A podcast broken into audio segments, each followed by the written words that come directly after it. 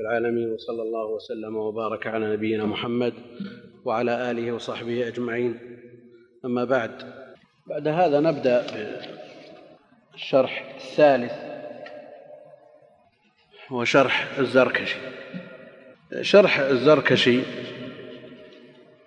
اسمه التنقيح لألفاظ الجامع الصحيح. مؤلفه الشيخ محمد بن عبد الله بدر الدين الزركشي.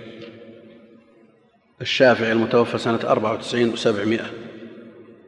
الشرح ناقص لم يكمل وصل فيه مؤلفه إلى آخر باب الشروط في الوقف ومع ذلك مختصر جدا. هذا نصف الشرح. ثلاثة أجزاء في مجلد واحد نصف الشرح. ولولا أن المتن مطبوع بحرف كبير لجاء الشرح كله بهذا الحجم. قصد مؤلفه فيه كما ذكر في مقدمته إلى إيضاح ما وقع في الصحيح من لفظ غريب أو إعراب غامض أو نسب عويص أو راو يخشى في اسمه التصحيف أو خبر ناقص تعلم تتمته أو مبهم أو مبهم آه، تعلم حقيقته أو أمر وهم فيه أو كلام مستغلق يمكن تلافيه أو تبيين مطابقة الحديث للتبويب ومشاكلته على وجه التقريب. يقول منتخبا من الأقوال أصحها وأحسنها ومن المعاني أوضحها وأبينها مع إيجاز العبارة والرمز بالإشارة. فإن الإكثار داعية الملال وذلك لما رأيت من ناشئة العصر حين قرأته من التقليد للنسخ المصححة ربما لا يوقفون لحقيقة اللفظ فضلا عن معناه وربما يتخرص خواصهم فيه ويتبجح بما يظنه ويبديه. وربما لو أن المنصف لو كشف عما أشكل لا يجد آه، ما يحصل الغرض إلا ملفقا من تآليف أو مفرقا من تصانيف. وأرجو أن هذا الإملاء يريح من تعب المراجعة والكشف والمطالعة مع زيادة فوائد تحقيق المقاصد ثم يقول ويكاد يستغني به اللبيب عن الشروح لأن أكثر الحديث ظاهر لا يحتاج إلى بيان وإنما يشرح ما يشكل. يقول سميته بالتنقيح لألفاظ الجامع الصحيح ومن أراد استيفاء طرق الشرح على الحقيقة فعليه بالكتاب المسمى بالفصيح في شرح الجامع الصحيح عان الله على إكماله. هذا التنقيح المختصر جدا وهو بالألغاز أشبه.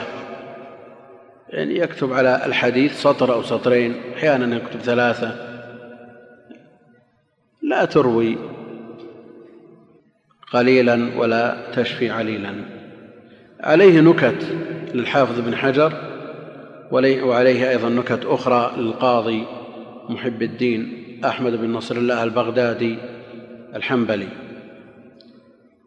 وأما الفصيح الذي ذكره فذكر القسطلاني أنه رأى منه قطعة بخط مؤلفه.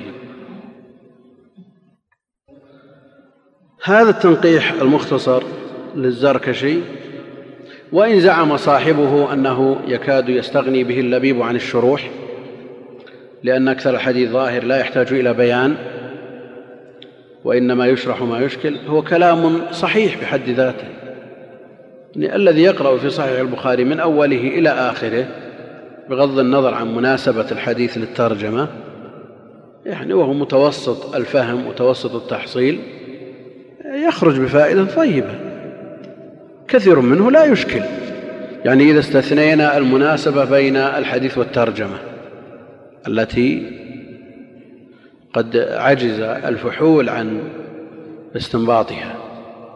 إذا استثنينا الرابط بين الحديث والترجمة وبعض الألفاظ المشكلة الطالب طالب علم متوسط التحصيل متوسط الذكاء يخرج بفائدة كبيرة بمجرد قراءة المتن. هذا الكلام صحيح لكن الشروح المطولة التي يرى الشارح هذا أنه يمكن أن يستغنى بكتابه عنها الوافية لا يمكن أن يستغني عنها طالب العلم أبدا. لأنها تولد فيه ملكة يتمكن بواسطتها من محاكاة العلماء في الاستنباط من النصوص وكيفية معالجتها من جميع من جميع النواحي. وبهذا يتفتق ذهن الطالب تجتمع له العلوم في كتاب واحد. فالمطولات كالروضات ينتقل فيها الطالب من فن إلى آخر ففيها ما يتعلق بالقرآن وعلومه والحديث وفنونه ومذاهب العلماء والآداب والفوائد المستنبطة من الحديث من قرب أو بعد. على كل الشروح المطولة لا يمكن أن يستغنى عنها. وكم من حديث بحث عنه في عشرة شروح ولم يصل الباحث فيه إلى حل يشفي. وكم من آية روجع عليها والقرآن بأفصح عبارة وأوضح بيان روجع على بعض الآيات التفاسير الكثيرة ومع ذلك يبقى الإشكال وإن كان الإشكال نسبيا بين شخص إلى آخر. فالمطولات سواء كانت من كتب التفسير أو الشروح لا يمكن أن يستغنى عنها بحال. من الشروح المهمة فتح الباري شرح صحيح البخاري. للإمام الحافظ زين الدين ابي الفرج عبد الرحمن بن أحمد بن رجب البغدادي الحنبلي. نزيل دمشق المتوفى سنة خمس وتسعين وسبعمائة بعد الزركشي بسنة. وهو شرح لم يكمل وصل فيه مؤلفه إلى كتاب الجنائز. وهذا القدر الذي أتمه الحافظ بن رجب رحمه الله من عجائب الدهر. ولو قدر تمامه لاستغنى به طالب العلم عن غيره لا سيما ما يتعلق بفهم بنقل أقوال السلف وفهمهم للنصوص. عناية الحافظ بن رجب رحمه الله تعالى بأقوال السلف بينما عناية أكثر الشراح بنقل أقوال المتأخرين وهذه ميزة للحافظ بن رجب رحمه الله تعالى. لأن فهم السلف للنصوص أولى ما يعتمد وأجدر ما يعتنى به من غيره. الكتاب مملوء مشحون بالفوائد الحديثية والفقهية واللغوية.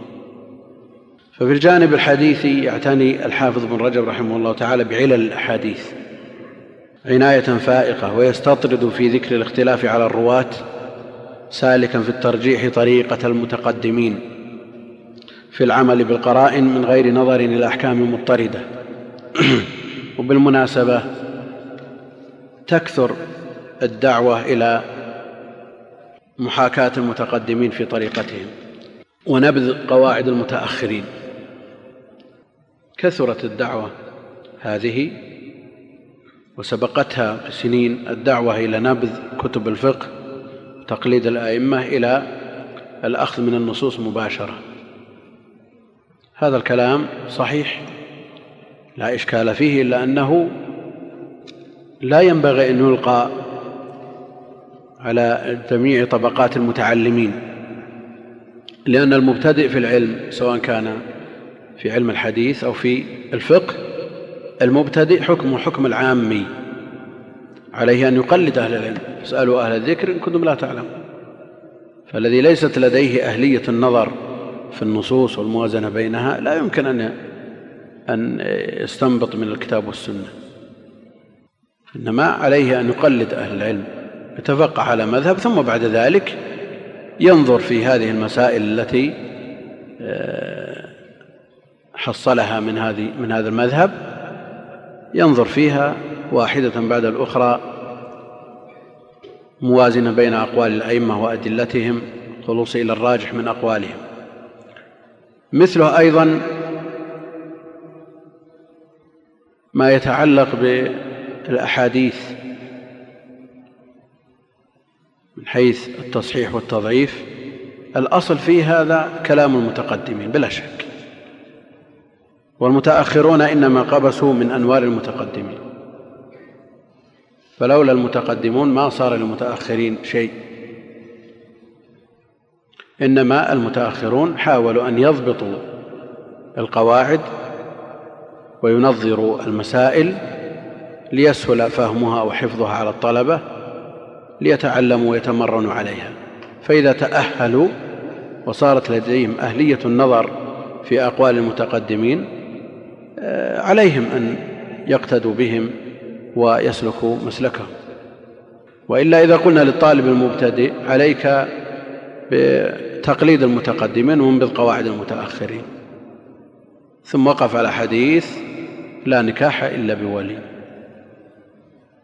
الإمام أحمد له رأي الإمام البخاري له رأي أبو حاتم له رأي الدار قطني له رأي. من يقلد من؟ من المتقدمين. يتبع من؟ من المتقدمين. أحكام المتقدمين مبنية على القرائن لا يحكمون بأحكام عامة مضطردة. الإمام البخاري حكم بوصل حديث لا نكاح إلا بولي بناء على القرائن التي قامت وأدت إلى ترجيح الوصل على الإرسال. غير حكم بالإرسال لأن من أرسله كما يقول حافظ العراقي كالجبل.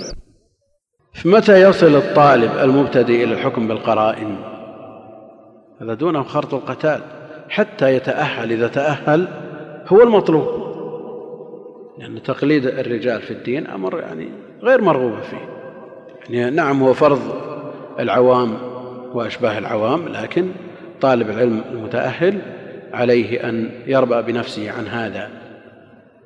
على كل هذه لفتة يسيرة آه، فالحافظ بن رجب رحمه الله تعالى عنايته بتعليل الأحاديث والترجيح بين اختلاف الرواة بالقرائن على طريقة المتقدمين وهو أهل لذلك بل هو من أئمة هذا الشأن ومن مقعديه ومنظريه ويعتني أيضا بفروق الروايات بين رواة الجامع الصحيح. وينبه عليها لا سيما ما يترتب على ذكره فائدة وقد وقفت على ألفاظ نبه عليها الحافظ بن رجب اختلفت فيها الرواة مما فات اليونيني رغم عنايته بالصحيح ورغم إتقانه لرواياته. وبهذا يمتاز شرح الحافظ بن رجب رحمه الله تعالى. يعنى الحافظ بن رجب رحمه الله تعالى بتخريج الأحاديث من المصادر الحديثية المختلفة. الصحاح والمسانيد والأجزاء والفوائد والمعاجم والمستخرجات والمشيخات والفوائد وغيرها. يعنى أيضا بذكر مذاهب أهل العلم من الصحابة والتابعين فمن بعدهم من فقهاء الأمصار مع الاستدلال والترجيح من غير تعصب لمذهب مع أنه حنبلي المذهب. والكتاب يعني فتح الباري الحافظ بن رجب رحمه الله تعالى من مصادر ابن حجر. فقد اطلع عليه الحافظ ابن حجر ونقل منه مصرحا باسم مؤلفه في موضعين. في الجزء الأول صفحة 176 وفي الجزء الحادي عشر صفحة 340 الحافظ ابن رجب رحمه الله تعالى يعتني بالمسائل الأصولية. كثيرا ويحرر في المسائل الشائكة في هذا الباب. فمثلا في الجزء الثاني صفحة تسعة وستين يقول الأمر بعد الحظر يعيد الأمر إلى ما كان عليه عند كثير من الفقهاء. نعم المشهور عند جمع من أهل العلم أن الأمر بعد الحظر للإباحة. لكن المحقق عند أهل العلم أنه يعيد آه، الأمر إلى ما كان أو يعيد الحكم إلى ما كان عليه قبل الحظر. في صفحة 210 وهذه من الدقائق يقول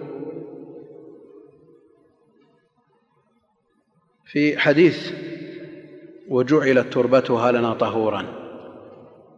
والكلام في هذه اللفظة كثير لأهل العلم وتخصيص التيمم بالتراب أو تعميمه بجميع ما على وجه الأرض مسألة طويلة الذيول شائكة المباحث عند أهل العلم.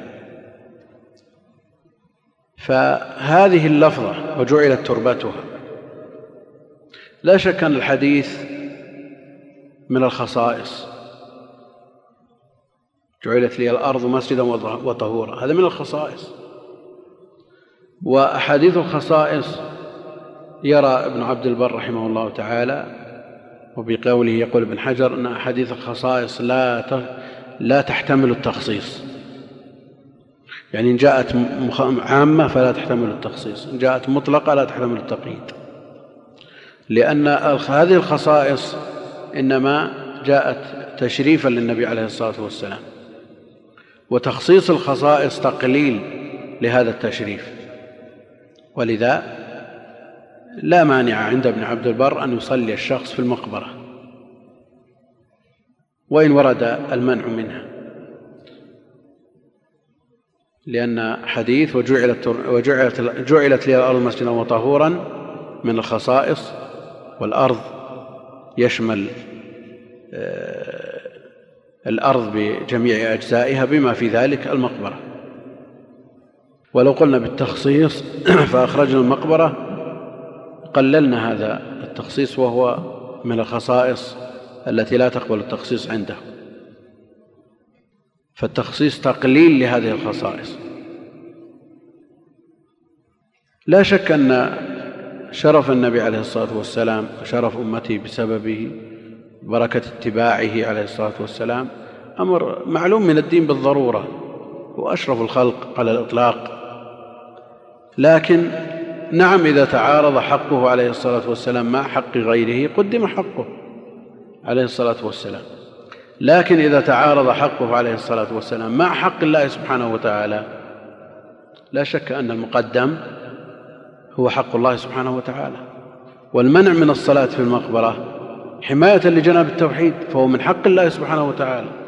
وعلى هذا يكون التخصيص هو الوجيه في مثل هذه المسألة.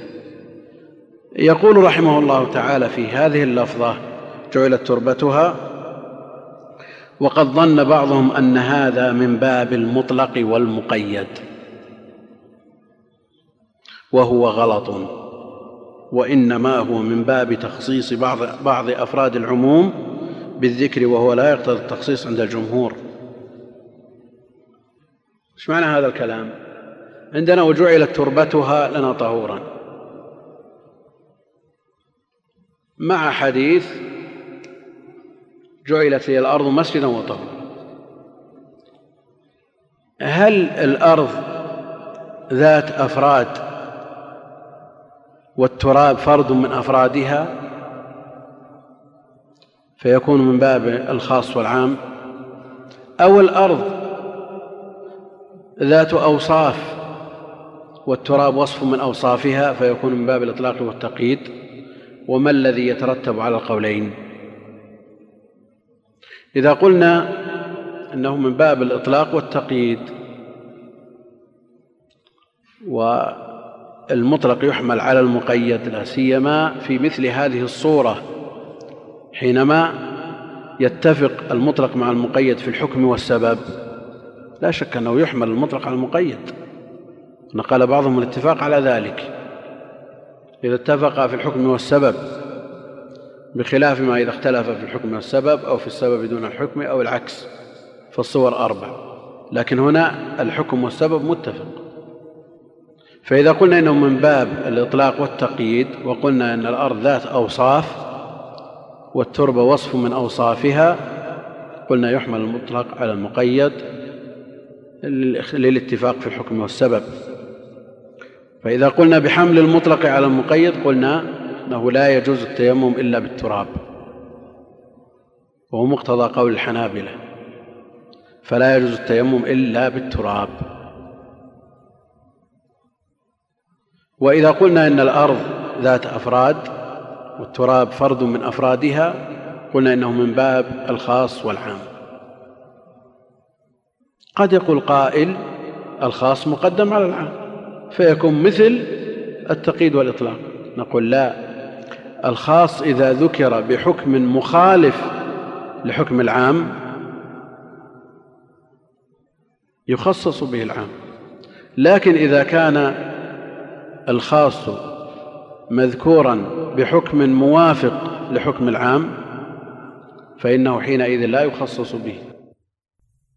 أوحينا إليك كما أوحينا إلى نوح والنبيين. يعني نوح داخل في النبيين. هذا من ذكر العام بعد الخاص للاهتمام بشأن نوح والعناية به. وعكسه أيضا وارد في النصوص كثيرا المقصود أن الحافظ بن رجب رحمه الله يعتني بمثل هذه المسائل. الأصولية مما يجعله آه، كتابا نفيسا. ينبغي أن يعض عليه بالنواجذ. إذا آه، اقترن بذلك خلوه من المخالفات العقدية استطرد في ذلك قال وهو لا يقتضي التخصيص عند الجمهور خلافا لما حكي عن ابي ثور إلا أن يكون له مفهوم فيبنى على تخصيص العموم بالمفهوم. والتراب والتربة لقب واللقب مختلف في ثبوت المفهوم له. لا شك أن مفهوم اللقب لا يعتد به عند جماهير العلماء لأن القول به له لوازم باطلة. كما هو معروف.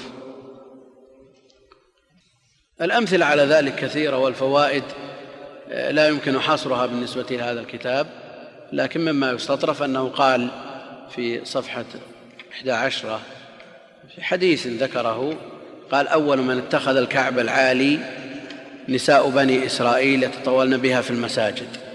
ليس ليس باللفظ لكنه قال ذكر عن أسماء بنت أبي بكر قالت إنما سلطت الحيضة على نساء بني إسرائيل لأنهن كن اتخذن أرجلا من خشب يتطاولن بها في المساجد. فعلى هذا استعمال هذا الكعب العالي سنة بني إسرائيل. أيضا المفاضلة بين الشافعي وأحمد وابن قتيبة والخطابي في غريب الحديث.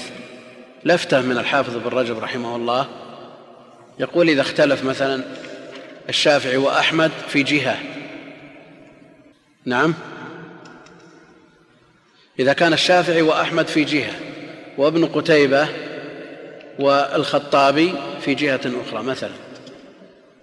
يقول وقد نص على ذلك الشافعي وأحمد وهما أعلم بالسنة واللغة وبألفاظ الحديث ورواياته من مثل ابن من مثل ابن قتيبة والخطابي ومن حذا حذوهما مما يفسر اللفظ بمحتملات اللغة البعيدة.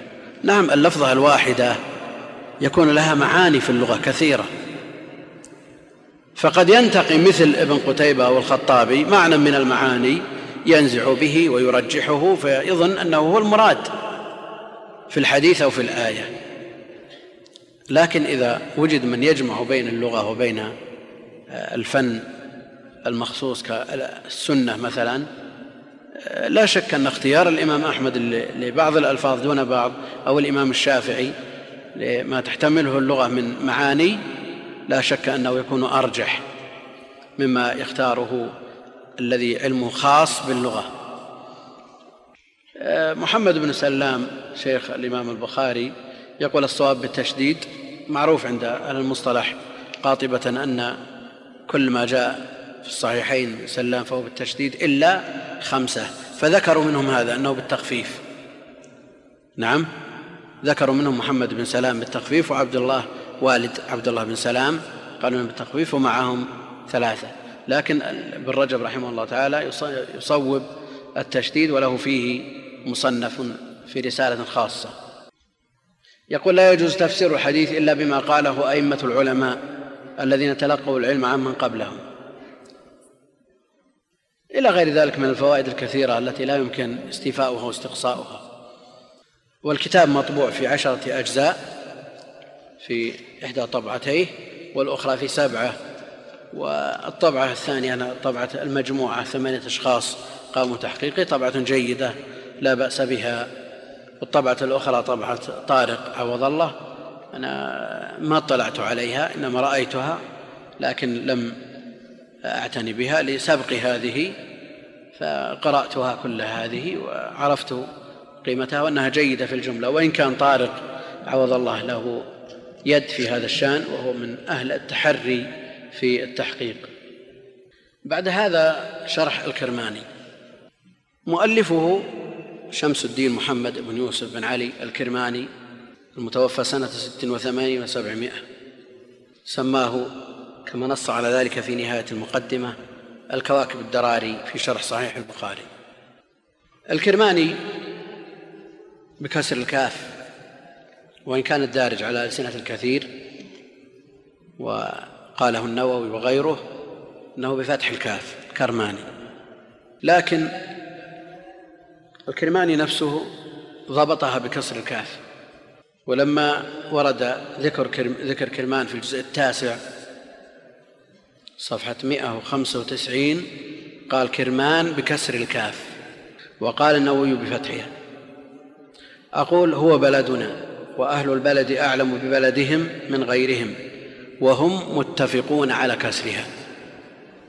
وفي الجزء الرابع والعشرين صفحة 205 قال المشهور عند المحدثين بفتح الكاف لكن أهلها يقولون بالكسر وأهل مكة أدرى بشعابها. على كل الشرح شرح الكرماني شرح متوسط ليس بالطويل. مثل فتح الباري وعمدة القاري ولا بالمختصر مثل شرح الخطابي.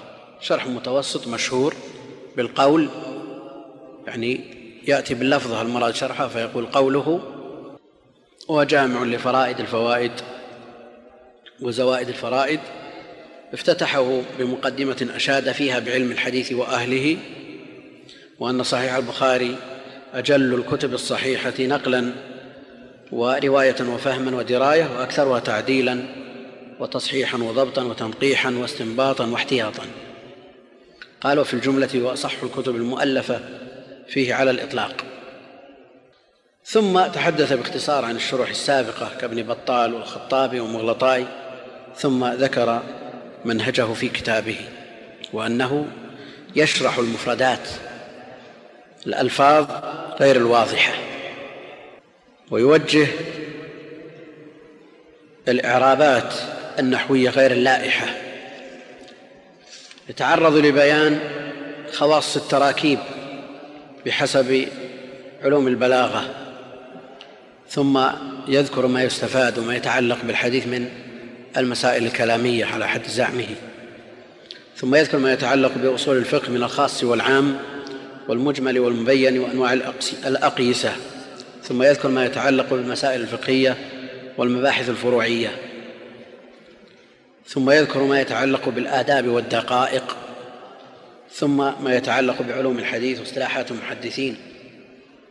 ثم يذكر اختلاف النسخ ويرجح بعضها على بعض ثم يتعرض لأسماء الرجال.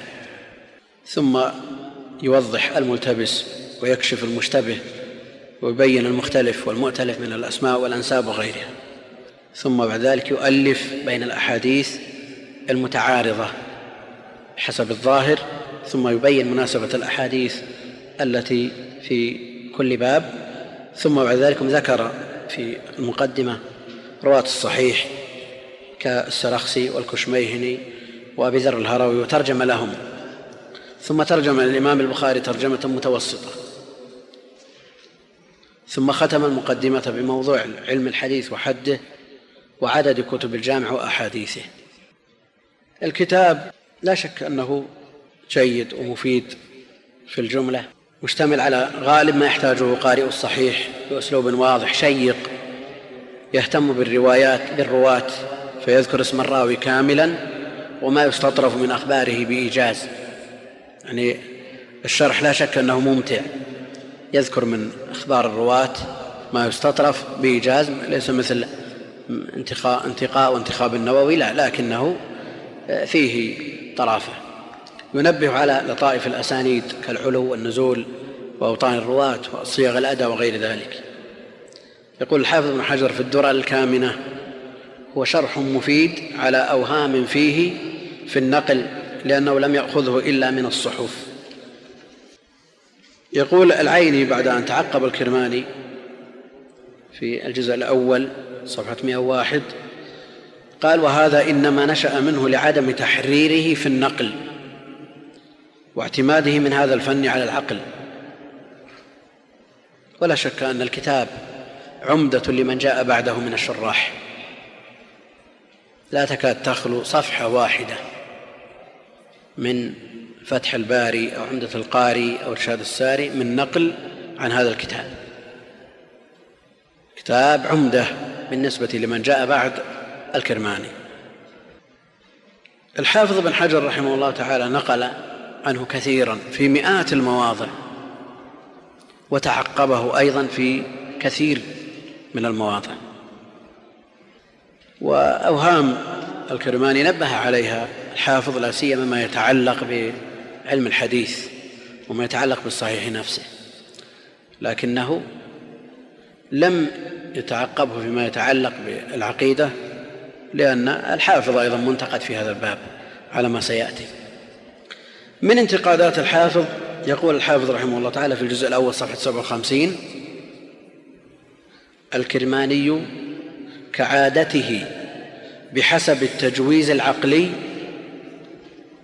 جوز أن يكون تعليقا أو معطوفا على قتادة فيكون شعبة رواه عن حسين عن قتادة إلى غير ذلك مما ينفر عنه من مارس شيئا من علم الإسناد.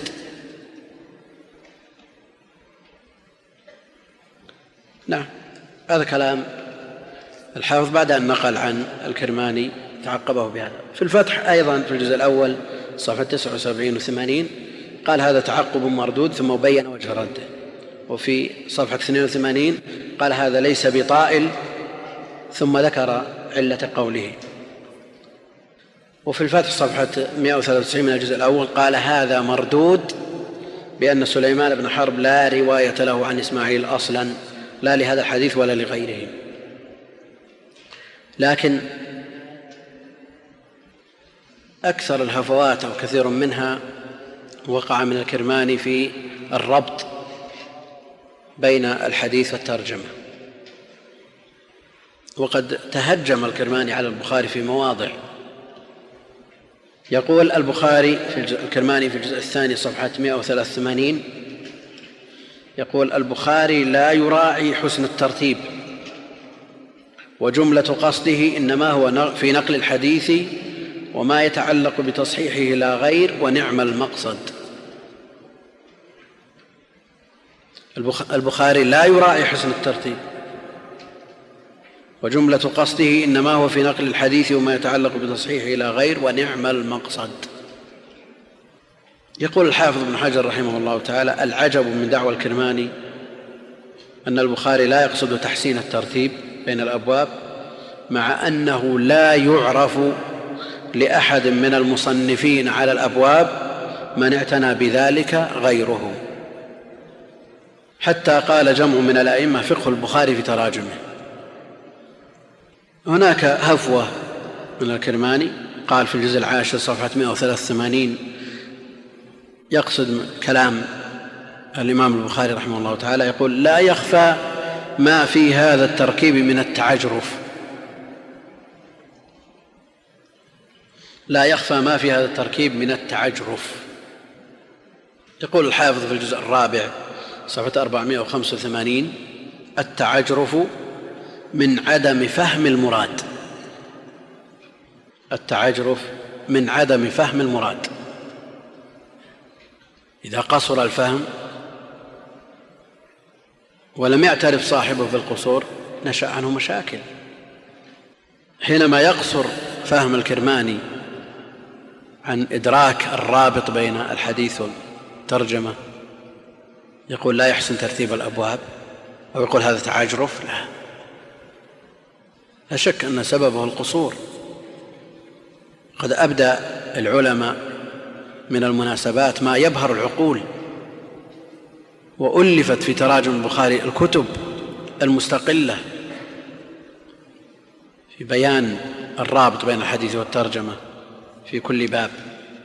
وأحيانا في ذكر الرابط قد يخفى على حتى على ابن حجر والعيني ومن جاء بعدهم وأحيانا يقولون المناسبة ظاهرة. وهي في الحقيقة ليست بظاهرة. وأخشى أن يكون هذا من التخلص. الشارح في مع كل ما ذكر من هذه الملاحظات وما قيل قبل ذلك من أن هذا الشرح نفيس ولا يستغنى عنه واعتمد عليه من جاء بعده من الشراح. أيضا الشارح في باب الاعتقاد جرى على طريقة الأشاعرة ونكب عن طريقة السلف. قال في الحادي عشر صفحة 72 إطلاق الغضب على الله تعالى من باب المجاز إذ المراد لازمه وهو إرادة إيصال العذاب. وقال في الثاني عشر صفحة 123 فإن قلت ما معنى الضحك ها هنا؟ قلت أمثال هذه الألفاظ إذا أطلقت على الله يراد بها لوازمها مجازا ولازم الضحك الرضا. وقال في الجزء 22 صفحة 124 والاعتراف بالصفات السبع التي هي الصفات الوجودية ثم ذكرها. والصفات السبع المراد بها ما يثبته الأشاعرة من صفات الله سبحانه وتعالى وهي العلم والقدرة والإرادة والحياة والكلام والسمع والبصر. أيضا هو في توحيد العبادة عنده شيء من الخلل. يقول في الثاني والعشرين صفحة 149 وقد كنت متشرفا عند شرح هذا الباب بابتداء مجاورة قبره المبارك يعني قبر ابن عباس بالحرم المحرم بوجه الطائف. نقل عن الأشعرية في مواضع مقرا لأقوالهم ففي صفحة 197 من الجزء الأول وصفحة 88 من الجزء الثاني والعشرين صفحة 106 من الجزء الرابع والعشرين يقول يجوز أن يرى أعمى الصين بقة الأندلس ولا يرى ما حولها. على كل الكلام في الكتاب كثير جدا. أيضا من الناحية الاصطلاحية قرر أن شرط البخاري في صحيحه أن لا يروي إلا ما رواه اثنان عن اثنين إلى آخره. تابعا في ذلك آه، الحاكم فيما يفهم من كلامه والبيهقي وغيرهم. من العربي أيضا. زعموا أن شرط البخاري أنه لا يقبل رواية الواحد بل لا بد من التعدد في الرواية. لكن لا شك أن هذا جهل بالكتاب الذي يشرحه. أول حديث في الصحيح من رواية فرد عن فرد عن فرد إلى آخره في أربع من طبقاته حديث الأعمال بالنيات تفرد به عمر رضي الله عنه. بروايته عن النبي عليه الصلاة والسلام ثم تفرد به عنه علقمة بن وقاص ثم تفرد به عنه محمد بن إبراهيم التيمي ثم تفرد به عنه يحيى بن سعيد الأنصاري ومثله آخر حديث في الصحيح حديث كلمتان خفيفتان على اللسان إلى آخره تفرد به أبو هريرة وعنه أبو زرعة بن عمرو بن جرير آه، البجلي وعنه محمد أو عنه عمارة بن القعقاع وعنه محمد بن فضيل وعن محمد بن فضيل انتشر الحديث. كما أن الحديث الأول انتشر عن يحيى بن سعيد. المقصود أنهما من الغرائب التي لم يروها إلا الواحد عن الواحد. هما كفيلان بالرد على من يزعم أن العدد شرط للصحة مطلقا أو شرط للبخاري في صحيحه. وغير ذلك من المسائل التي يمكن مناقشته فيها ولو ذهبنا نستطرد ونذكر كل ما لوحظ على الكتاب لأطال بنا المقام جدا ونقف على فتح الباري للحافظ بن حجر ومعه أيضا عمدة القاري مع ذكر ما بينهما من المناقشات الطويلة والردود ثم نختم الكلام بالنسبة لما يتعلق بصحيح البخاري بإرشاد الساري. آه، غدا إن شاء الله تعالى. والله أعلم وصلى الله وسلم وبارك على نبينا محمد وعلى آله وصحبه أجمعين.